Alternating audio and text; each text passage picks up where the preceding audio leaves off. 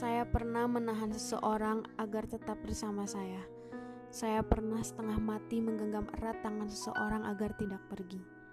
Saya pernah menangis panjang malam untuk seseorang yang bahkan tidak pernah menoleh ke arah saya. Saya pernah diusir berkali-kali dan selalu kembali menunggu di depan pintu tempat saya biasa berdiri. Saya pernah dipatahkan beribu-ribu kali dan selalu menyediakan hati untuk dipatahkan lagi. Saya pernah segila itu mencintai seseorang.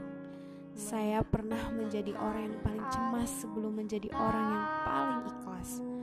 Tuan, jika nanti tak kau temui lagi saya di balik pintu, sebut saja itu tanda bahwa sudah sampai saya pada